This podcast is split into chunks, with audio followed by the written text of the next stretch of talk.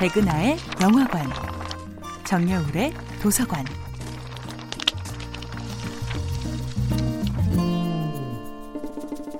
안녕하세요. 여러분과 아름답고 풍요로운 책 이야기를 나누고 있는 작가 정여울입니다. 이번 주에 만나볼 작품은 조나단 스위프트의 걸리버 여행기입니다. 모험을 찾아 신나게 여행을 하다가 어느 날 갑자기 눈을 떠보니 쇼인국에 불시착한 자신을 발견했다면 우리는 과연 어떤 선택을 할 수 있을까요? 걸리버 여행기는 인간의 편견과 오만에 대한 수많은 풍자와 경이로운 상상력으로 가득한 세계로 우리를 안내합니다. 걸리버가 소인국에 도착했을 때는 놀라움과 흥미로운 볼거리로 가득했지요.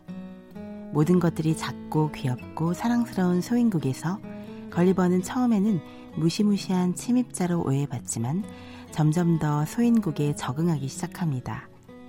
걸리버 자신이 흥미로운 볼거리이기도 했습니다. 소인국 사람들이 보기에는 무시무시한 거인처럼 보이는 걸리버가 새로운 행동을 할 때마다 소인국 사람들은 그를 호기심에 가득 찬 눈길로 바라봅니다. 걸리버 여행기에서 흥미로운 관전 포인트 중 하나는 각 나라들에서 걸리버라는 이방인을 어떻게 맞이하는가입니다. 걸리버는 소인국, 거인국, 움직이는 섬의 나라, 말의 나라 등을 탐험하면서 자신이라는 엄청난 이방인을 다루기 위해 그 나라 사람들이 어떤 대응책을 바삐 마련하는지를 확인합니다. 소인국은 처음에는 걸리버의 모든 행동들을 신기한 서커스처럼 바라보다가 마침내 그를 인간 병기로 써먹기로 결정합니다. 모든 인접 국가의 선박을 강탈해 오라는 명령을 내리죠. 걸리버 정도의 체구라면 수많은 선박들의 인양선 역할을 톡톡히 할 수 있기 때문이었죠. 걸리버는 인간들과는 좀 다를 줄 알았던 소인국의 왕에게서 인간과 똑같은 제국주의적 야망을 읽어냅니다. 드디어 소인국을 떠나기로 하죠.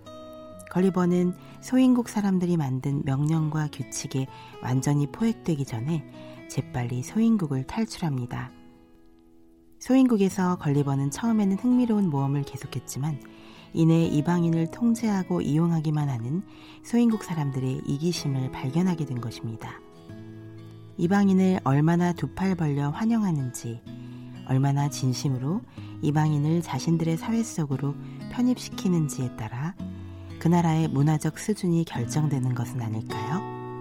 정여울의 도서관이었습니다.